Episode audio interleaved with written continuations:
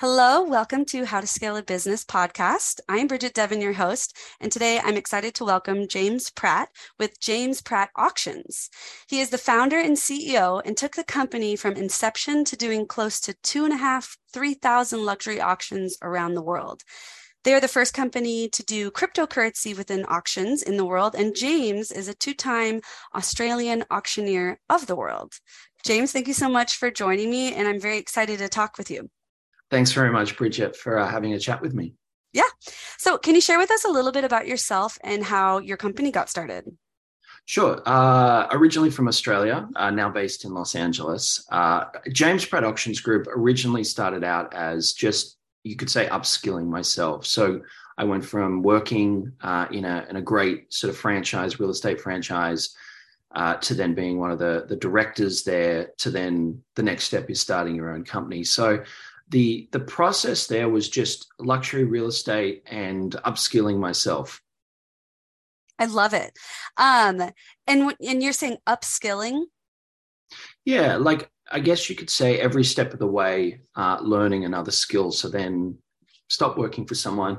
You can actually then start applying that with your own business rather than just thinking look i've done you know a yeah. to b a to b a to b for, yeah. for five ten years and i'm going to start my own company and i'm going to do a to b again it's yeah. continual learning. So when you start your business, you've got a bit of room to grow. Yeah, I relate to that a little bit. I've noticed um, in in my work that every week it's like there's a new theme and there's a new like pain point that I I I know at the beginning of the week I'm going to feel it, but by the end of the week it's like I got that part dialed in. What's the new thing? yeah, exactly, exactly. It's like a gym workout. Like once yeah. upon a time, you know, doing like 30 reps was a lot. Now you do 35 and 40. Yeah, yeah. Exactly exactly. Um so do you ever come across any like common myths about your job or field of expertise? Yeah those real estate reality shows are completely fake. Uh oh that that's yeah. not how uh, a real estate day in the life of real estate actually happens in the, the luxury uh, world. So that that's the myth because I have had like the thing is I think the the biggest myth is a lot of people think in the the real estate world like and I keep saying luxury but let's say the the more top tier market it's you basically walk around show someone the house and then someone just offers you the money and then you buy a new Porsche the next day. That's often the kind of mm. perception on TV the reality is is there's a lot of work that goes in behind the scenes and there's also a lot of conversations that are not fun to have. I mean if someone very wealthy wants this price for their property and you can't get them that price for their property it's it's not something that relationship is obviously tethered a little bit until you get that price so they don't show that awkwardness as well along with a, a lot of other things but it's fun to to watch reality yeah. tv too you know that's good to clear that up i i think um because yeah especially real estate like you know there's probably so many parts of that job that aren't shown in the day-to-day life. I'd love to hear a little bit more what the day-to-day life is like for you. So within the auction space uh, definitely it's a lot of conversations early on like price points uh, working with the agent as well the listing agent at times. So the listing agent will have a, uh, a listing. Let's say the, the owner says look i want to auction it uh, and that's when we really get involved and then start, start to run all the elements of the auction. And that can be everything from like what time to hold the auction, where to hold the auction, how do you, you know, what are the logistics when you have a company in Hong Kong that's trying to buy in a, a company name and how does that affect then their ways to pay a deposit after the auction? So a lot of the i guess you could say the more admin work. And then obviously uh, on auction day it's about getting every single last cent uh, for, for that home Right, absolutely. Um, and what was it like developing your auctioneering skills? Um, is that something that you know you learned on your own, or? Yeah, it's it's funny because I kind of fell into it to start with originally, and it's sort of a niche market because some countries really promote uh, auction selling real estate, and other companies like America, it's probably a little bit more of seen as a distress sale. So there's there's been a lot of uh, I think training, but also where I've probably grown the most is just different markets help you build. So it's you know auctioning a property with you know 800 people wanting to bid on it is great. It's easy. It's it's like a Sotheby's art auction. But then when you've got you know five people standing around and no one really wants to bid, maybe one person wants to bid then that's a different skill set. That upskill of, of getting someone to bid, the mm. urgency, the fear of missing out, all those things start coming into play. And just for wow. the record, yeah, one one bidder auctions are not much fun. I was gonna say, yeah, that would be a, a, a tough crowd. yeah, definitely. Um, so you shared that you are now based in LA, and we talked a little bit about this. Um, there's new work uh, outside of real estate that you're doing. Yeah, so a couple of years ago, I got involved with a, a company called Mogul Productions um, when they were starting out, which is a film financing off the blockchain company. So basically, uh, financing film through the blockchain uh, and also getting involved in, in film production, which is another growth that I've really loved, uh, especially considering that you know life is short. You know, to to keep keep, I guess you could say, learning is is what it's all about. Yeah, absolutely. And um, what what drew you to film? Um, you know, was there a love for that? The, I mean, I, I, did study it back in Australia about the same time as real estate. Um, but I, will be honest with you, it's appearing on a couple of those reality TV shows uh, just unintentionally for real estate, which probably put me back into um, looking at how I could sort of, uh, I guess you could say, diverse uh, keep running the company and also look to expand. So yeah, we can call it some some pretty um, entertaining reality TV shows on real estate was the the catalyst. Oh, and um, so it was you watching real estate reality that kind of made you want to get into film a little bit. Uh, it was actually me being on the show as the, oh, I see. the auctioneer. Yeah, uh, for yeah. some of these, these, reality TV real estate shows, which in in hindsight was a lot of fun. But when you to sort of go back to your original question, what are some of the myths? Um, yeah, that's probably where my, my answer was saying it's nothing like what you see on TV. You don't yeah. have, you don't get to do like five or six takes at an auction in real life if, oh, if, if the yeah. camera doesn't like the uh, the reaction from the crowd. Right. So. Absolutely. Um, and so you also were sharing that you're doing some directing too. Can you speak to that experience? Sure. Uh, there's a, a, a, fun feature film. Um, if you're looking for a, a, kind of a Dumb and Dumber esque uh, buddy road trip, uh, Malibu Crush came out uh, a couple of months ago uh, in the US, Australia, Canada, and France. Uh, so it's a fun comedy movie. two best friends on a road trip to to find a girl that they dated. One of them dated f- for two weeks in high school, and they're obsessed that they think she's still going to be in love with them. So uh, so yeah, check it out, Malibu Crush. And this is this is a film that you directed. I did, yeah, yeah, yeah. It's, and, uh, you go. Sorry. I was gonna say, is this the first film that you've directed?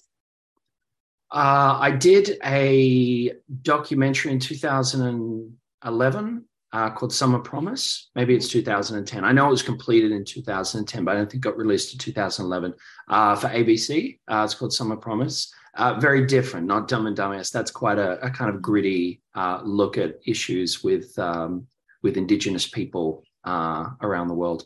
Uh, so uh, I'd done that and a few other things here and there in, in the directing space, but this was the first uh, feature film. Wow, that's fantastic. Did you find that skills as um, you know in real estate auctioneering translated well over into directing?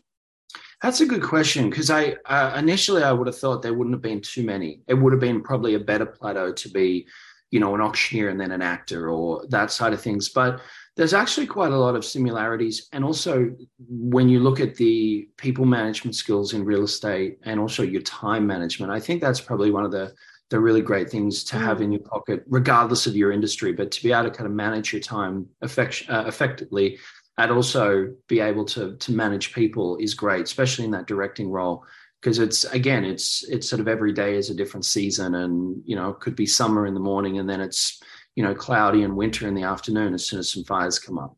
Yeah. Um well i'd love to hear you know with both you know um endeavors that you're in what your vision is uh for the auctioning and for the film what you see in the next year and beyond well, with with the real estate downturn, obviously, right across the world, you know, Western countries uh, in particular, you've got inflation, you've got interest rates going up. It's it's less of a seller's market, more of a buyer's market. So with the auctioneering, I think it's more just a lot of education on both fronts. First for the the seller, like what to expect, but also for the buyer. Obviously, uh, you know, an auction isn't a fire sale. It's it's going to still be very competitive. So that's on the the real estate front. Uh, and then on the, the film front, uh, I'm producing a, a, film at the moment uh, that should be out in about two months' time, month to two month, uh, if everything goes well in, in post, which it is. Uh, and then hoping to, to gear up another movie. So I'm sort of living the dream at the moment. Uh, you know, a, a, luxury real estate market that's kind of like, you know, fading a little bit this year.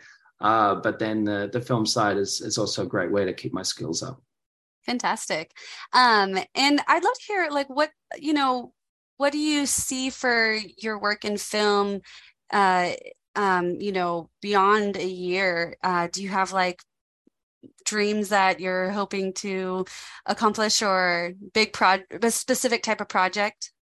I think that the dream would be uh, in you know the next five years is to to set up a film production company with a slate of films uh, which is the new business model, quite quite a new business model in Hollywood. But uh, to kind of fast forward and, and, share that business model is, you know, you have so many different streamers now. You have VOD, which is video on demand. You know, SVOD, streaming video on demand.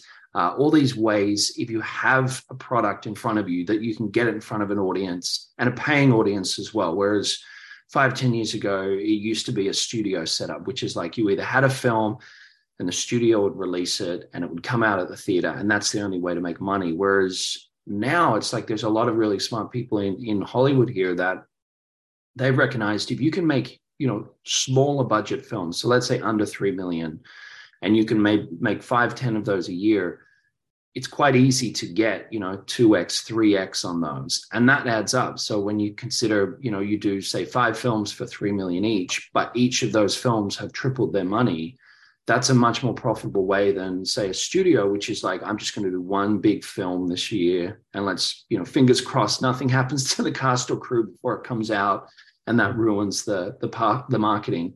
So having that slate uh, of productions which is something i've been sort of gearing up with uh, with with working with different producers which is yeah having that slate lined up so you're able to then just kick in have five films a year have them coming out Netflix, Hulu, uh, Amazon. There's so many different platforms that you can get outward deals with.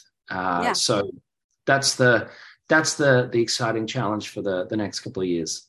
Oh, I love that, and I'd I'd love to learn like what what um what do you think that path looks like from being where you are today and to uh, and to having that production company producing that many films like what are the things that need to happen between now and then it's it's a patience game as well. Just lining up, obviously, uh, you know, it's one of those things where you don't want to rush in and you know do an announcement on Deadline Hollywood or or whatever. You know, doing five films and then it just fades out. Having all the pieces in place so that yeah, you have like a crew in place, you have the cast in place, and then you have specific dates so that it's not like we'll make a movie, we'll finish it, and then we'll sell it to hypothetically Netflix. It's no, we've spoken with Netflix. We've got an agreement once the film's shot by September, and then it's going to come out in in January. So all these films sort of strategically are placed in a, a timing. Because the other thing as well is it's like you know the market changes so differently.